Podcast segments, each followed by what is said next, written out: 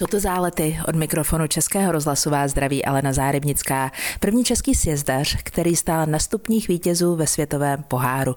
Zářil už jako junior. Jeho slavné vítězství v kombinaci v Kitzbühelu v roce 1981 připomíná kabinka číslo 35, která v duchu tradice nese jeho jméno. Bohumír Zeman je nejen bývalý sjezdař, ale taky trenér lichtensteinské reprezentace či starosta Špindlerova mlína, tedy obce, ve které vyrůstal. Ráda jsem přijela jeho pozvání. Dnes pro vás točíme zálety ve Vrchlabí. A ptát se budu, co znamená život na hraně. A to ze všech možných různých druhů pohledu. Jsem ráda, že nás posloucháte. Český rozhlas Pardubice, rádio vašeho kraje. Bohumír Zeman se narodil ve Vrchlabí, třikrát byl akademickým mistrem světa, vyhrál tři závody Evropského poháru. První body do světového poháru získal v roce 1976 sedmým místem v Kandaháru. Poté byl ve světovém poháru 16krát v první desíce. Na zimních olympijských hrách v Lake Placid byl 13. ve sjezdu, 14. ve slalomu a 19. v obřím slalomu. Největším úspěchem je bez pochyby ona už zmiňovaná kombinace v Kitzbühelu, kterou vyhrál vyhrál. Kariéru ukončil v roce 1982. Bylo mu 25 let. No a nejenom o lyžování budou dnešní zálety. Jsem moc ráda, že s vámi můžu mluvit osobně. Dobrý den. Dobrý den, celý den. Mě to těší taky. Kdybyste si mohl zopakovat jeden moment vaší lyžařské kariéry, který byste prožili ještě jednou, byl by to Kitzbühel? Určitě, to je takový můj vrchol. Jako nejenom v prožitku, ale i během té závodní kariéry se mi to asi líbilo nejvíc. Bylo vám 24. Jak se na takový úspěch dívá kluk v takovém věku? Hm, ten to bere, jak to přijde, že jo? protože v tom lyžařském kolotoči je to jeden ze závodů a skončí jeden a přejíždí se někam úplně jinam. Takže je to taková ta radost, která pomine přípravu k dalšímu startu? No víceméně, jo, akorát tohle jsme stihli ještě oslavit, to si taky pamatuju. A jak ta oslava vypadala? Po těch letech už o tom můžeme mluvit třeba úplně do detailu. jo, byla veselá, nějaký šampanský bylo, takže bylo opravdu veselo. Vzpomenete si, kdo vám v ten moment gratuloval nejoriginálnějším způsobem? Ricky Molin, to byl belgičan a ten z toho byl víc překvapený než já. Eh, vaši rodiče pocházeli z Domažlic. Tatínek prý rozhodl o tom, že se s maminkou Růženou odstěhujete do Špindlu. No, tátovi se líbilo na horách. Ten měl rád sport a kopce, takže eh, se přestěhovali s mámou, která pak učila na eh, místní jednotříce na Lapský. Tatínek byl fotograf. Co fotil nejraději?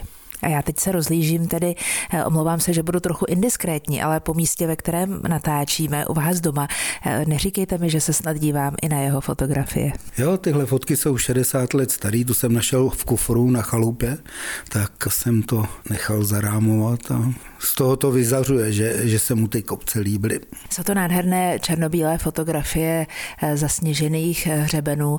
Řekněte mi, když se tak rozhlédnete, je nějaké konkrétní místo, kam třeba chodíte, když si chcete opravdu odpočinout, nějaké konkrétní místo na horách, kde vám je dobře na duši? Já musím říct, že mám elektrokolo a s tím se dostávám do míst, kam jsem nikdy se nedostal a ty opravdu objevuju a to je největší nádhera. A vaše děti, Andrá závodila nejenom v alpských disciplínách, ale později jako skikrosařka. Mluvila jsem s ní v záletech někdy v listopadu v roce 2015 a poslední odpovědi mi řekla, že si život bez lyží nedokáže představit. Naposledy pak závodila o dva roky později, tak jak se jí daří? Mám miminko, takže myslím si, že je docela spokojená. Ukončila lyžování a teď se dostává do těch normálních kolejí. Bylo to vítězství vůle nad rozumem, říká o svém vítězství v Kitzbühelu v roce 1981 Bohumír Zeman. Tak je teď eh, proberme. Jaký důvod je ten nejzásadnější, když se rozhodujete právě tou vůlí a rozum necháváte stát? Jak to vlastně uděláte? Je to trénink, že jo? Samozřejmě ten člověk se připravuje aby obstal v konkurenci na těch lyžích a když se dostane na ten start, tak se prostě chová tak, jak má nacvičeno, i když ty podmínky třeba jsou složitější, než si představoval. Vaše vyjádření, které tehdy hodnotilo eh, závod v Kitzbühelu, pokračovalo dál a znělo tak, že sjezdaři mají ambice a ctižádost větší, než normálně uvažující člověk dokáže pochopit. Je ta ctižádost a ty ambice podmínkou nutnou pro ten úspěch? Nepochybně, protože člověk, který to nemá, tak se z toho kopce nepustí a většina lidí není schopno riskovat svý zdraví jenom proto, aby závodili na lyžích. Co ještě dalšího musí klapnout pro to, aby to ve výsledku všechno vyšlo jako celek, aby prostě z toho byla medaile nebo dobré umístění, nebo aspoň dobrá jízda? Řekl bych, že lyžování je jeden z nejkomplikovanějších sportů, protože těch faktorů, který to ovlivňují, je hrozná spousta. Od materiálu přes kondičku, psychiku, techniku. Takže tam se to opravdu musí potkat všechno v ten jeden moment ve správnou minutu a pak eh, teprve je možný, aby z toho byl dobrý výsledek. Vy jste se závoděním začínal eh, ve Slovanu Špindlerův mlín. Vašimi trenéry byli Jiří Jirza, Jiří Dunka. Co z jejich rad si pamatujete do dneška? Já si myslím, že to byl takový ten všeobecný přístup ke sportu, kdy jsme prostě rádi lyžovali a s tou bandou na lyžování jsme prostě se tam pohybovali a lyžovali, co se do nás vešlo. Jaké to bylo, když jste v roce 1969 poprvé vyjel na trénink do Rakouska na ledovec? No to bylo jak do jiného světa samozřejmě, protože to po 68. nás pozvali Rakušani nebo od Tyrolie odvázání do Rakouska na ledovec takže jsme tam vyrazili, takový kopce jsme neviděli. Dostali jsme vázání, takže jsme z toho měli opravdový zážitek. První placka na mistrovství Evropy juniorů z roku 1974 v Jasné a třetí místo ve slalomu a o rok později pak v Majrofenu druhé místo v obřím slalomu. Ty všechny detaily, které já tady teď čtu z výsledkových listin, pamatujete si to? Jo, docela přesně, tak tyhle ty mezníky si člověk pamatuje docela docela dobře, protože to byly zážitky, které se asi nezapomínají a bylo to takový naplnění toho, co v tu dobu člověk dělal. Naplnění té dřiny, toho každodenního odříkání a vlastně disciplíny, kterou jste bez pochyby museli mít? Bez toho se člověk nedostane na českou úroveň, na tož na nějakou mezinárodní. Bohumír Zeman, posloucháte Zálety. Český rozhlas Pardubice, rádio vašeho kraje. S Bohumírem Zemanem mluvím dnes v záletech. Vraťme se do svatého Mořice na vaše první mistrovství světa. Pamatujete si, co jste prožíval ten konkrétní den před startem? To momentální rozpoložení, když jste šel k prvnímu svému závodu na mistrovství světa? Den před startem to si tak nepamatuju, ale den toho závodu zase jo, to mám docela představu o tom, jak vypadal ten kopec a všechno okolo. Zaprvé jsem si zapomněl číslo a pak eh, ta trať eh, byla eh, hrozně rozbitá, tam se to nepovedlo úplně dobře připravit, takže pak už to bylo hodně rozbitý, takže lidi ze zadu neměli šanci se dostat někam dopředu, ale já tam byl mladý, já jsem byl spokojený s tím, že jsem se tam víceméně dostal. A když se teď řekne svatý Mořice, respektive když tam přijedete, třeba se na to místo vrátíte, oživí to všechny ty vzpomínky, které jsou v duši hodně hluboko uložené? Trochu, ale jinak eh, spíš koukám na to, jak eh, se to změnilo a vylepšilo a jaký je to tam pěkný. Mě vysel v pokojíčku plagát Ingemara Stenmarka. Jaký plagát vysel v pokojíčku vám? Já jsem měl takový plagát, kde jsme byli všichni. S Bojanem Kryžajem, s Ingemarem Stenmarkem a s Borisem Stralem. Byla taková fotomontáž, tam jsme byli čtyři nebo pět lidí vedle sebe. To měla mamka, mamka vylepený u nás doma. Poslouchala jsem vás v rozhovoru pro paměť národa a tam jste mluvil o tom, jak jste ukončil kariéru.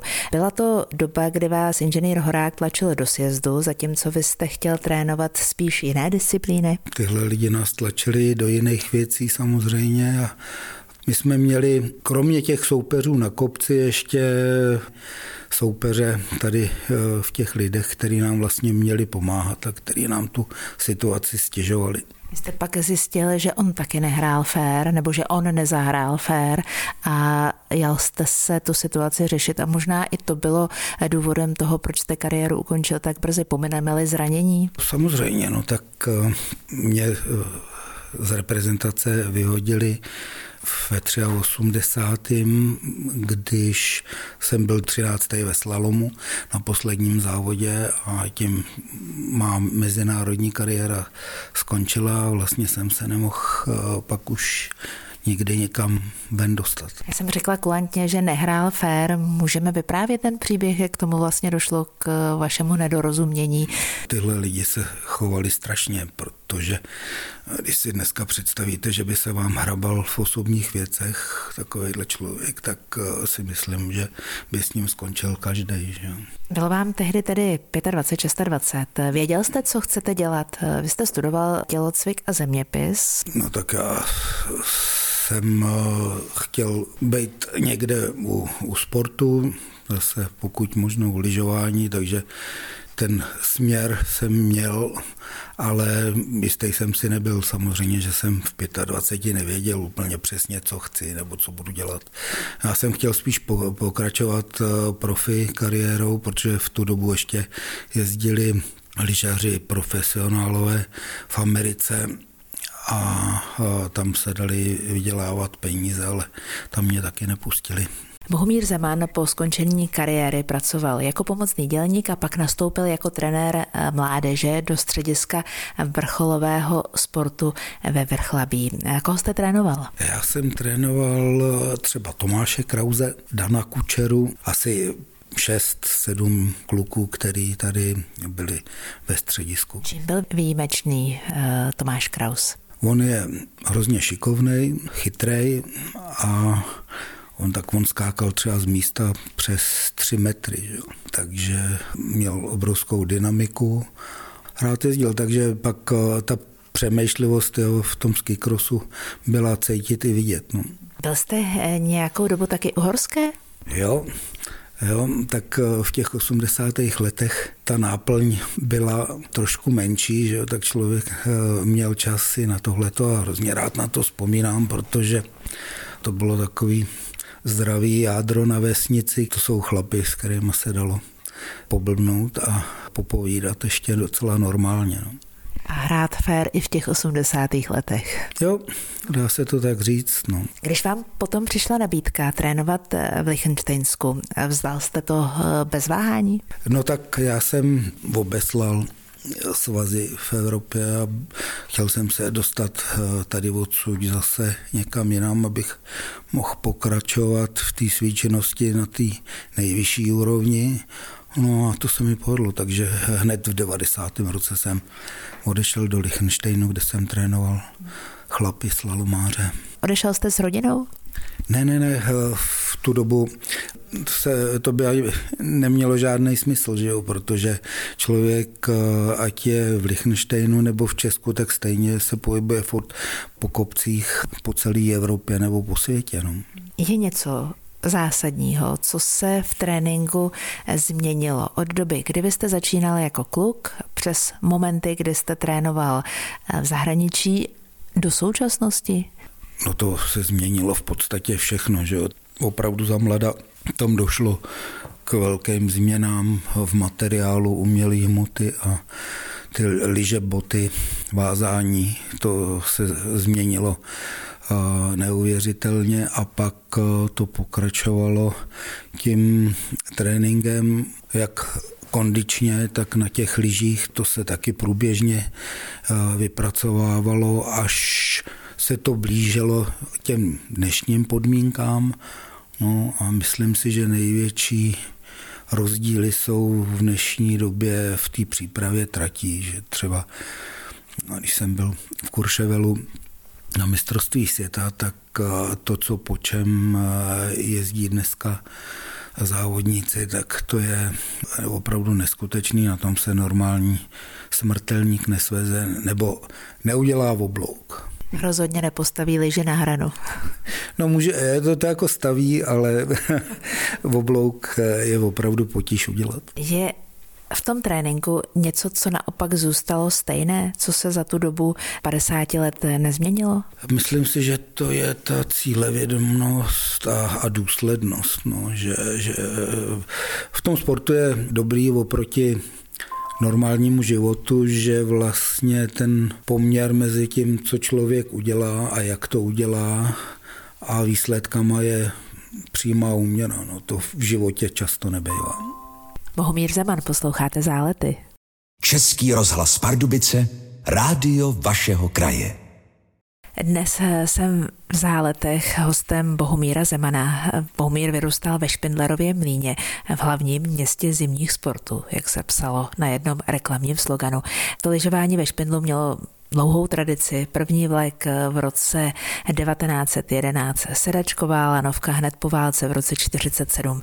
Jaký byl špindl, když jste se tam jako eh, malý kluk pohyboval, když jste tam jako malý kluk žil? No tak eh, už v tu dobu to bylo středisko nejoblíbenější, bych řekl, i pro eh, lidi z Prahy, tak z České republiky, protože tam vybavení nejenom těch hotelů, ale těch zařízení na lyžování bylo nejvíc a byly nejlepší. Když dnes přijdete do Špendlerova mlína, kam si jdete udělat radost na duši?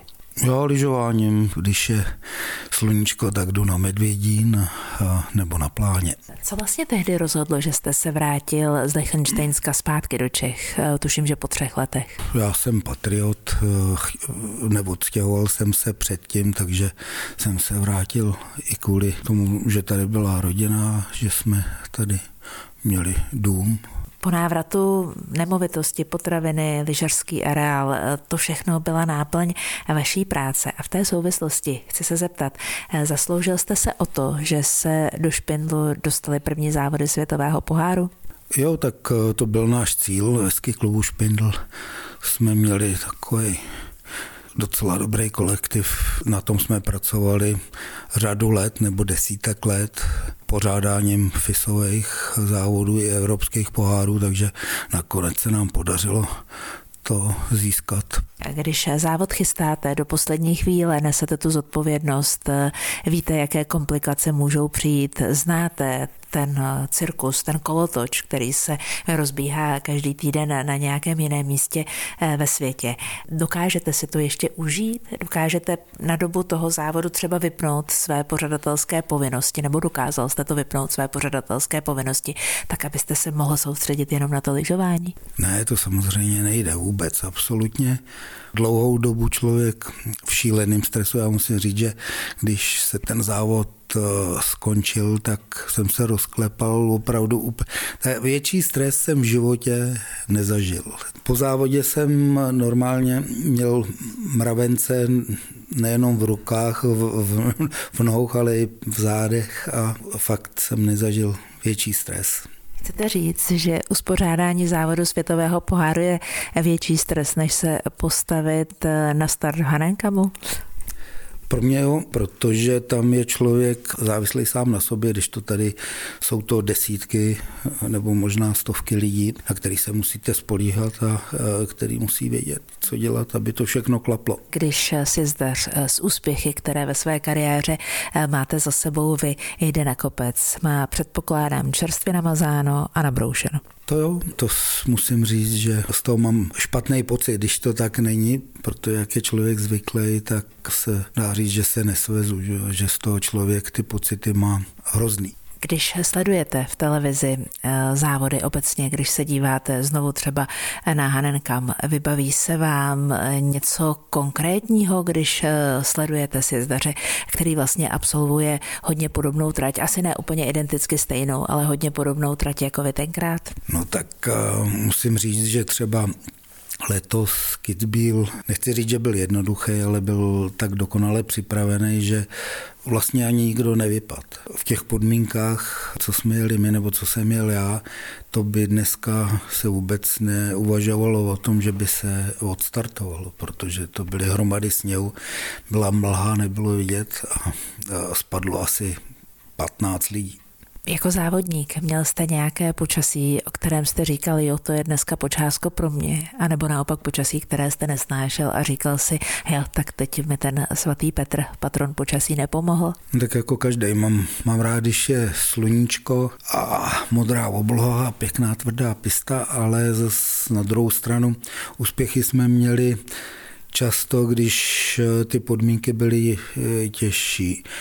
Čím těžší, tak tím líp pro nás většinou, protože alpský závodníci na to nebyli zvyklí. Každý ze sjezdařů je osobnost. Je to dané tím, že nese zodpovědnost za rizika, eh, která podstupuje. Přestože je to nádherný sport, je to riziko šílené. Vaše slova, slova mého dnešního hosta v záletech Bohumíra Zemana, kde jste se nejvíc na hraně cítil?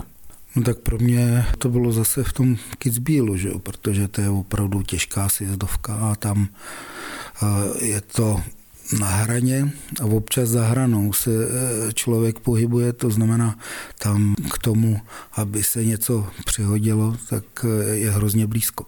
Když sledujete výkony eh, našich lyžařů, mm, Ester Ledeckou, když se díváte na to, jak se eh, začíná dařit mladým, nebo naopak, jak vytrvalí eh, jsou ti starší v naší reprezentaci, co si říkáte?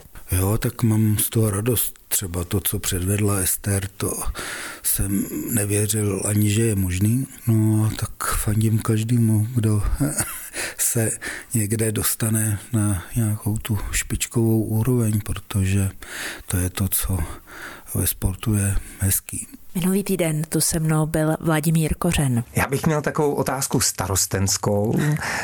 Zdali se Špindlerův mlín vyvíjí tak, jak jste si jako starosta přece vzal, jak jste ho viděl do budoucna, jestli je to ta obec, která je nasměrovaná správným směrem. Vyvíjí se tak, jak jsem si představoval, ale ne tak, jak jsem si přece vzal. Protože bych řekl, že se tam vytrácí taková ta sounáležitost, že lidi, kteří se tam pohybují, tam sice bydlí, ale to bydlení mají jako investice a ne jako sounáležitost. Dostal někdy nějaký příběh, který vy jste v životě prožíval, přívlastek detektivní? Ptám se záměrně proto, že eh, příštím hostem v záletech bude eh, spisovatelka, autorka detektivek eh, Kristýna Trpková. Tak co vy a detektivky? Jak v životě, tak možná i jako kniha na stole. Detektivky mám rád, a musím říct, že se mi občas v televizi daří uhodnout vraha poměrně brzo a koukám na to velmi často a rád. Eh, na co byste se Kristýny Trpkové rád zeptal? Já bych se jí rád zeptal, jak se vcítí do role vraha. Ráda budu tlumočit už příští týden.